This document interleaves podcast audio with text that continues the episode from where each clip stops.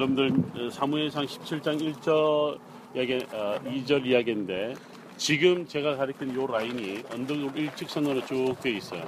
이름이 뭐라 그랬지? 은혜. 은혜가 예전에 가드 발굴하러 왔었지. 네. 은혜가 지금 가드 발굴을 했고 그때 이제 여기 이스라엘 뭔지도 모르고 그냥 땅속만 팠고 지금 다니면서 아 이게 이스라엘이구나 이제 배우고 있는데 지금 임명 박사 오늘은 발굴을 하고 있지 않지만 가드가 바로 이 언덕 너머예요. 골리앗 고향이라고 오벳 에돔의 사람 가드 사람 오벳 에돔을 기억할 텐데요. 봐도 역시 바로 뒤쪽이 가드 즉 가드는 블레셋 땅이에요. 자 그런데 잘 보세요. 지금 제가 가리킨 저 언덕이 민둥산 보이죠? 저기가 아세가예요. 아세가가 지금 아까 제가 뭐라, 뭐라 그랬지 영어로? 알람이라고 그랬죠.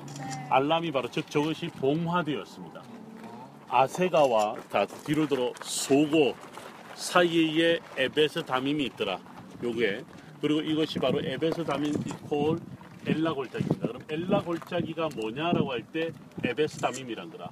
엘라 골짜기에서 다윗과 골리앗 싸움으로 이 싸움에서 이기죠. 피를 흘리지 않고 이겼다는 말이야. 그래서 이 엘라 골짜기 이름이 뭐가 되냐면 에베스 담임이에요. 여러분 앞으로 성경 가르칠 때나 공부할 때 지명이 나오면 반드시 여러분 그 히브리어 사전을 통해서 의미 파악을 해야 돼요. 왜냐하면 지명도 있지만 그 지명을 설명해 놓은 말들이 있어요. 그걸 정확하게 이해를 못하면 이게 무슨 말하니 그냥 지명 그냥 그냥 skip해 버려요. 성경 저자는 분명히 숫자도 그렇고 지명도 그렇고 인명도 그렇고 반드시 그 속에 그 사건과 관련된 키워드를 숨겨놨습니다. 그걸 가지고 여러분들 접근하면 쉽게 사람들이 성경을 이해할 수 있습니다. 자 이제 그리고 난 다음에 자 제가 아까 여러분들 블레셋 군대는 어디에 진을 쳤다? 이쪽 산이죠. 이쪽 산이 여기입니다. 그 다음에 이스라엘 백성들이 저쪽에 있었다 그러죠. 바로 저쪽입니다. 지금 저쪽에도 다 발굴하고 있는데 근데 자 여러분들 저기 보면 채석장처럼 보이는 게 있죠. 저 밑으로. 여러분 오늘 우리 저와 비슷한 거를 오늘 우리 엔 아부다트에서 봤어요. 제가 엔 아부다트 가서 무슨 설명을 했는지 기억나는데 저게 다 바다 밑에 있었고 바다에도 엄청난 회리 바람과 홍수처럼 막 쓸고 내려가는 그래서 형성된 지역이 오늘 우리 아침에 방문했던 바로 그 골짜기예요. 에나보다트는 물 속에 있었던 것이 물에 빠져나가면서 형성된 지역이에요. 여기도 마찬가지. 저는 채석장이 아니라 저거는 오리지널. 마치 오늘 우리가 골짜기를 봤던 에나부다트에 봤던 저기가 바로 바닷속에서 바닷물에 의해서 쓸려 내려간 흔적인데요. 지금도 겨울이 되면 저기 물이 흘러요. 바로 골리앗들과 싸웠던 다윗이 물맷돌 다섯 개를 쥐었던 때가 바로 저기를 가리키는 거야. 그럼 물맷돌을 다, 다섯 개를 쥔 다윗이 이 중앙에 괜찮아요. 자, 이 앞에 다윗이 여기 그 다음에 골리앗이 여기 오른쪽에 서 있었겠죠. 이렇게 나오는 거야. 그래서 싸움이 벌어진 곳이 있는데 공교롭게도 골리앗의 고향 가드는 우리 바로 뒤쪽에 있는 거지. 자, 자, 제가 여기서 보세요. 보세요. 다윗이 원래 싸움터에 싸움하러 온 게 아니죠. 심부름을 왔는데 어디서 내려오냐면 베들레헴에서 내려오는 거야. 이 길 따라 쭉 올라가면 산지 바로 베들레헴이에요.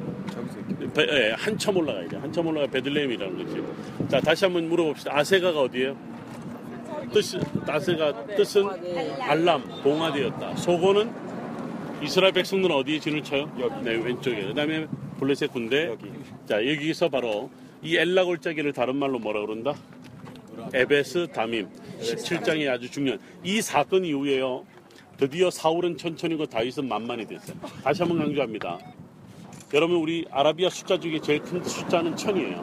000 끝나버리고 그 이에 계속 더해진다고. 그래서 천천이라고 하는 것은 사람이 셀 수 있는 숫자의 최고 숫자야.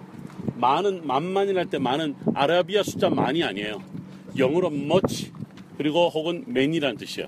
셀 수 없는 명사를 가리킬 때 만만을 써요. 히브리 말로 라브라고 그래. 라브.